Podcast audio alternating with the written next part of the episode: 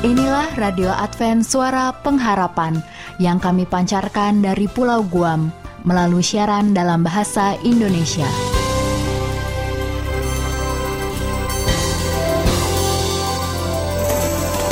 Salam sejahtera kami sampaikan kepada para pendengar kami di mana pun Anda berada. Selamat berjumpa kembali dengan kami, Radio Advent Suara Pengharapan. Dengan senang hati, kami akan menemani Anda melalui rangkaian acara yang telah kami persiapkan khusus bagi Anda sekeluarga. Harapan kami semoga siaran ini dapat bermanfaat dan menjadi berkat bagi Anda semuanya. Selamat mengikuti dan selamat mendengarkan. Tuhan memberkati.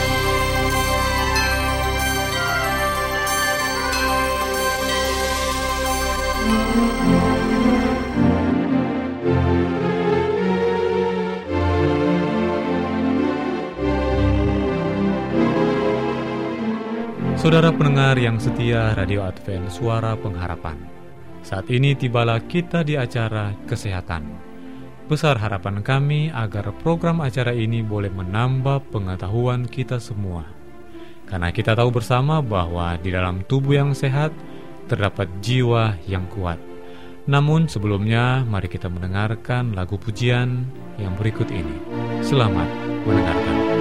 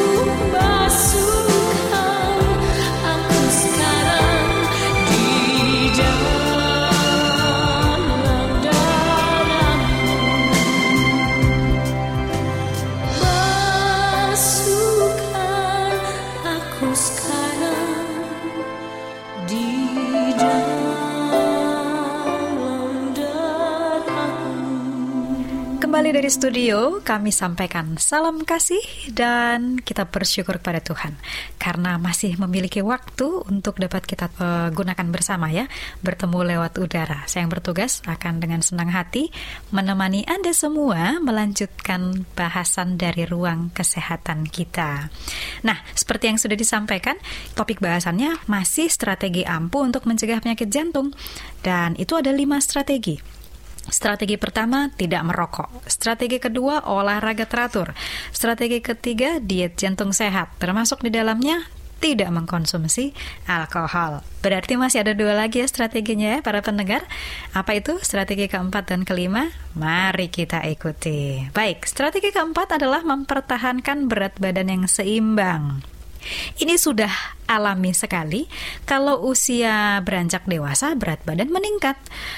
Tapi kenaikan berat badan ini bisa mengakibatkan risiko penyakit jantung.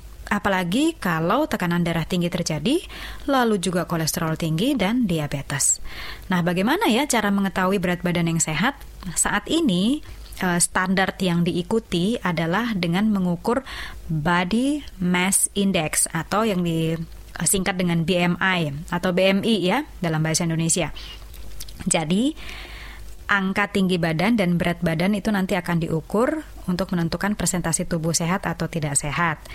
Uh, para pendengar yang budiman nanti boleh mendapatkan informasi yang lebih detail untuk cara mengukur BMI. Angka normalnya adalah 25. Kalau lebih tinggi akan berkaitan dengan lemak darah yang tinggi. Lalu ada kenaikan risiko penyakit jantung dan stroke. Ya. Pedoman BMI itu memang baik sih. Makanya kami tidak uh, sampaikan secara rinci di sini karena BMI ini harus diikuti dengan teknik berikut supaya lebih sempurna. Apa itu tekniknya ya? Uh, berat otot itu lebih besar dari lemak. Sebagai contoh, wanita dan pria yang memiliki otot dan fisik yang fit ya, yang baik BMI-nya, BMI-nya itu bisa tinggi, lebih dari angka 25 tapi tetap tanpa risiko terhadap kesehatan. Kenapa? Karena memang yang membuat dia besar itu bukan lemaknya tetapi ototnya. Jadi, kalau kita mau gunakan BMI atau BMI harus disertai dengan yang satu ini. Tekniknya adalah ukuran pinggang supaya sempurna ya untuk mengetahui sebetulnya di perut kita ini lemaknya normal atau tidak. Karena kalau misalnya itu tidak normal, risiko kita juga meningkat. Nah, umumnya pria akan disebut kelebihan berat badan kalau lingkar pinggangnya lebih dari 40 inci. Nanti boleh dikonvert ke sentimeter ya. Kalau wanita itu kalau lebih dari 35 inci itu disebut kelebihan berat badan. Bahkan sedikit penurunan berat itu bisa menguntungkan ya. Contohnya nih, seorang individu yang kelebihan berat badan menurunkan berat badan 10%. Itu manfaatnya bisa kepada penurunan tekanan darah. Lalu juga kepada kadar kolesterol darah sehingga otomatis risiko diabetes juga menurun. Nah, jadi ini strategi keempat ya, pertahankan berat badan seimbang. Cara e, mengontrolnya dilihat BMI plus ditambah dengan ukuran pinggang. Pria tidak boleh lebih dari 40 inci, wanita tidak boleh lebih dari 35 inci, ya. Baik. Ayo kita siap-siap mengikuti tentang strategi yang terakhir, yaitu pemeriksaan kesehatan. Nah, karena ini bicara tentang jantung, jadi memang perlu diperhatikan yang namanya tekanan darah tinggi. Kalau terjadi kolesterol tinggi, itu sudah pasti merusak sistem kardiovaskular ya, jantung dan pembuluh darah. Namun tanpa melakukan pemeriksaan, kita nggak akan tahu kelainan ini karena nggak bisa ditebak. Oh, melihat bapak yang ini tekanan darahnya sekian, nggak bisa ya kolesterolnya sekian. Itu harus dilakukan pemeriksaan. Sehingga strategi yang kelima adalah pemeriksaan kesehatan secara rutin akan memberikan kita informasi mengenai kesehatan jantung dan apakah kita memerlukan pertolongan atau kita dalam keadaan yang sehat. Ya. Baik, tekanan darah. Pemeriksaan tekanan darah rutin ini kalau yang terbaik itu dimulai sejak anak-anak. kalau orang dewasa, jadi nanti bisa dilanjutkan kepada uh, umurnya di dewasa. Kalau yang sekarang mendengarkan sudah dewasa, ayo kita sebaiknya periksa tekanan darah minimal dua tahun sekali. Lama loh itu ya. Tapi itu kadang-kadang terlewat oleh banyak orang. Nah, frekuensi pemeriksaan dapat ditingkatkan kalau hasil pemeriksaannya tidak normal atau memiliki risiko terhadap penyakit jantung. Tekanan darah normal adalah 120 per 80. Di atas itu berisiko, ya. Oke. Bagaimana dengan kadar kolesterol? Nah, orang dewasa sebaiknya mengukur kadar kolesterol minimal sekali dalam lima tahun. Jadi dalam uh, bikin catatan nih tiap lima tahun cek kolesterol. Frekuensi pemeriksaan bisa ditingkatkan kalau hasilnya tidak normal atau memiliki risiko terhadap penyakit jantung. Jadi dengan melakukan seperti ini, penyakit jantung itu bisa dihindari. Dan seperti proses terjadinya penyakit jantung, menghindarinya juga bukan dalam sesaat. Seperti membalikan telapak tangan ya, itu tentu saja tidak mungkin kemauan kita untuk menikmati hidup dengan jantung sehat itu adalah terletak pada komitmen kita sendiri, yaitu komitmen untuk menjalani pola hidup jantung sehat yang tidak sulit dan tidak berarti harus hidup sengsara ya karena menjalankan kebiasaan hidup jantung sehat dalam pola hidup Anda. Enggak kok, tidak sulit. Berhenti merokok, ya, olahraga teratur, diet jantung sehat, pertahankan berat badan yang seimbang, lalu periksa kesehatan secara rutin. Saya ingatkan kembali, tekanan darah boleh dimulai dari anak-anak lalu waktu dewasa. Setiap 2 tahun, ditingkatkan frekuensinya kalau ada hasil yang tidak normal atau ada risiko kadar kolesterol itu boleh diukur setiap lima tahun, ditingkatkan frekuensinya kalau hasilnya tidak normal atau timbul risiko. Jadi, ayo kita nikmati hidup yang lebih sehat. Supaya tahun-tahun kita mendatang, tubuh kita sehat, kita persembahkan kepada Tuhan sebagai persembahan yang tidak bercacat, dan nama Tuhan dimuliakan. Karena orang sekitar bisa melihat bahwa kesehatan kita adalah anugerah dari Tuhan yang bekerja sama dengan kita yang memilih untuk hidup sehat.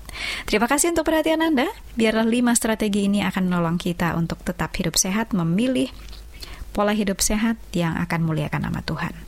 Sampai bertemu pada kesempatan berikutnya. Tuhan memberkati kita semua.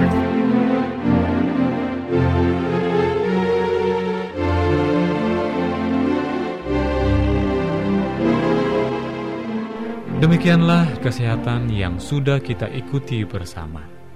Semoga boleh bermanfaat bagi kita semua di dalam kehidupan kita. Dan saat ini kita harus mengakhiri program acara ini, tetapi kita akan bertemu lagi minggu depan di gelombang dan waktu yang sama. Tuhan memberkati kita semua.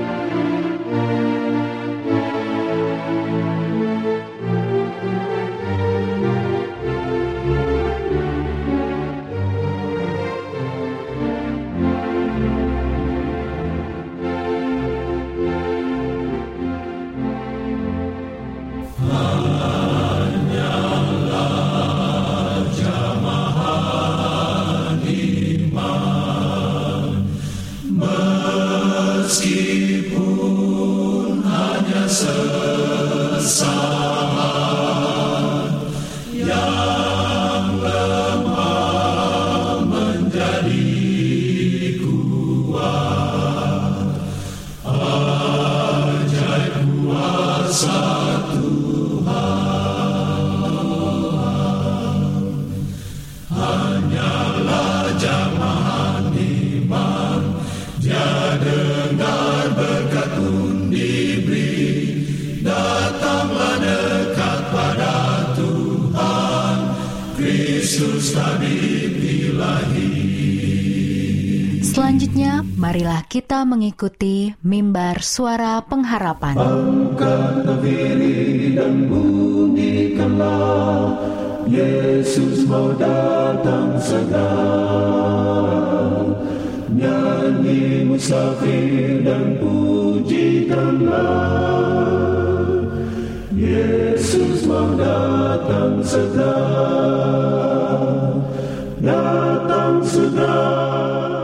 Inilah mimbar suara pengharapan dengan topik pembahasan Jalan kaki membuat Anda sehat. Selamat mendengarkan. itu tandanya Yesus mau datang segera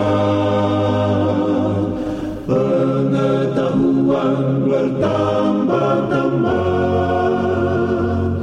Yesus mau datang segera Datang segera Datang Salam saudaraku yang diberkati Tuhan. Kita bersyukur karena Tuhan selalu berkati kita dalam kehidupan kita sehari-hari. Khususnya saat ini kita diberikan kesempatan untuk mendengarkan sabdanya dalam acara Mimbar Suara Pengharapan. Bersama saya Pendeta Toga Siman Juntak dengan judul pembahasan kita, Jalan Kaki Membuat Anda Sehat.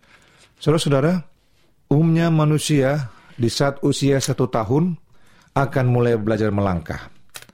Kita ambil secara umum saudaraku ya, walaupun ada mungkin usia 2 tahun baru belum melangkah, ada 10 bulan sudah bisa melangkah. Lalu mulai melangkah, lalu berjalan kaki. Dan kita pun akan merasakan itu sebagai bagian dari pertumbuhan hidup kita. Dan benar saudaraku, tidak ada manusia normal pada akhirnya akan berjalan. Jadi kita pun akan merasakan itu. Nah sekarang kita akan melihat judul ini saudaraku, jalan kaki membuat Anda sehat.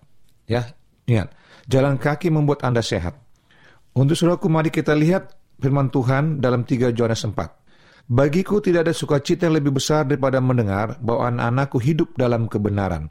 Nah, mungkin akan bertanya, apa hubungannya jalan kaki dengan kehidup anak-anak ilmu kebenaran? Kita sudah sering mendengar, di dalam tubuh yang sehat akan terdapat jiwa yang sehat. Kalau tubuh Anda sehat, maka pola pikir Anda pun, cara berpikir Anda pun akan sehat. Dan Anda pun akan menerima pelajaran apa pun, begitu enak, nyaman, dan diresapi. Tapi kalau fisik kita tidak sehat, kita pun akan sulit untuk melakukan sesuatu. Nah, saudara, firman Tuhan katakan, tidak ada sukacita yang lebih besar lagi pada kita jika kita dengar anak-anak kita hidup dalam kebenaran. Nah, itu harus kita latih di rumah. Nah, jalan kaki itu sangat penting melatih kita. Itu olahraga yang sehat, sederhana, tidak memerlukan biaya yang banyak. Beberapa puluh tahun yang lalu, orang banyak menganggap bahwa jogging, olahraga jalan lari, dan olahraga yang berat ini adalah merupakan cara terbaik untuk kesehatan jantung. Tetapi sekarang orang tidak lari ke sana lagi. Jalan kaki adalah pilihan yang terbaik untuk kesehatan jantung, tetapi janganlah berkelebihan sehingga membuat kita stres. Sekarang riset telah mengakui apa yang terus oleh Ellen White pada tahun 1872. Tidak ada jenis olahraga yang lain yang bisa menggantikan olahraga jalan kaki. Dalam buku Testimonis jilid 3 halaman 78. Jalan kaki membantu syaraf vagus untuk memperlambat kecepatan kerja jantung yang menjadi satu tujuan dari kardiologi modern ilmu tentang jantung dan bisa itu berhasil tanpa obat-obat keras. Sebelumnya tujuan olahraga adalah untuk memacu jantung. Tetapi untuk banyak hal membuat organ tersebut bekerja terlalu berlebihan. Di Amerika Serikat sekitar 25 ribu orang kematian terjadi setiap tahun akibat orang-orang berolahraga terlalu keras.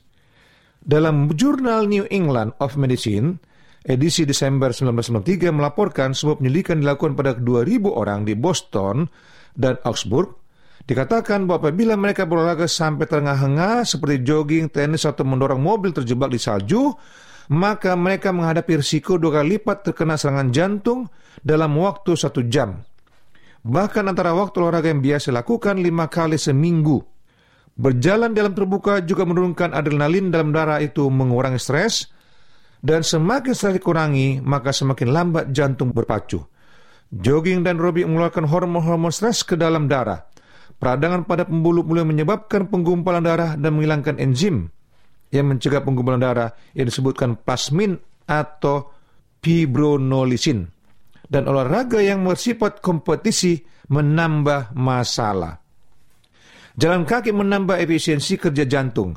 Hal itu bisa menambah HDL, high density lipoprotein, atau mengentalkan lipoprotein Anda yang bekerja seperti truk mengangkut yang mengangkut kelebihan kolesterol yang lalu dari pembuluh-pembuluh koloner dan bawanya ke hati, di mana pada orang makan makan vegetaris bersat tinggi dapat membuangnya dari tubuh. Tidak ada olahraga lain yang sangat berguna bagi Anda dengan risiko yang kecil selain berjalan kaki. Saya rasa kalau Yakub pun telah mempunyai petunjuk seperti yang kita punya sekarang tentang keuntungan jalan kaki, karena telah menulis, Aku tidak mempunyai kebahagiaan lebih besar dari selain mengetahui bahwa anak-anakku berjalan di jalan kebenaran. Tentu yang maksudkan berjalan dalam hal kerohanian dan kebenaran, tapi berjalan kaki secara fisik dalam kebenaran pun telah ditunjukkan oleh bukti-bukti ilmiah. Nah, saudara, mengapa orang sekarang sangat sulit untuk berjalan kaki di udara terbuka? Kenapa? Dan mengapa orang sekarang di usia-usia 40 sudah banyak penyakit yang sangat mengerikan, penyakit jantung? Karena mereka tidak pernah melakukan jalan kaki di udara terbuka lagi. Akibat apa? Jam 5 pagi sudah harus meninggalkan rumah, berangkat kantor di dalam mobil, lalu pulang dari kantor mungkin jam 7, jam 8 malam, terjebak di kemacetan, lalu mereka sampai rumah sudah lelah, tidak ada waktu jalan. Dan di kantor juga mereka ditinggal dalam ruangan gedung yang tinggi, di mana tidak ada waktu untuk berjalan udara terbuka, karena dikejar akan uh, kerja yang cukup berat, potensi kerja cukup berat, dan juga target, maka mereka pun tidak akan bisa melakukan sesuatu untuk menolong diri mereka sendiri. Dan dikatakan, kita perlu berjalan kaki di alam yang terbuka, karena itu akan menolong kita menurunkan adrenalin dalam darah, yaitu mengurangi stres. Dan semakin stres berkurang, katanya, maka semakin lambat jantung berpacu. Lalu jalan kaki atau aerobik mengeluarkan hormon-hormon stres ke dalam darah peradangan pada pembuluh-pembuluh yang menyebabkan penggumpalan darah dan menghilangkan enzim yang mencegah pengumpulan darah. Yang disebut plasmin atau fibrinolis dan olahraga yang bersifat kompetisi itu akan menambahkan masalah. Jadi saudaraku, jalan kaki itu sangat perlu. Dan Nabi Yakub mengatakan hidup dalam kebenaran adalah berjalan dalam kebenaran. Karena kalau manusia yang hidup berarti dia melangkah melangkah dalam kebenaran membawa kita ke dalam kehidupan yang sehat. Ya, membuat kita akan lebih nyaman dan membuat kita akan melangkah di dalam suatu sukacita. Coba latih suraku. Bagaimana Anda untuk melakukan olahraga itu? Ambil waktu pagi-pagi di saat matahari sudah terbit. Tapi sering suraku olahraga saat matahari belum terbit. Itu kurang baik. Lebih baik ada matahari untuk melihat tubuh Anda. Nah, saudara suku, jika saat ini saudara sangat rindu untuk mempunyai waktu yang baik untuk bisa olahraga, jalan kaki di bawah teriknya matahari, dan rindu juga didoakan agar Anda sehat, hubungi kami saudaraku di 0813 1884 1488. Dengan penuh sukacita kami akan melayani mendoakan Anda. Salam saudaraku, Tuhan berkati. Amin.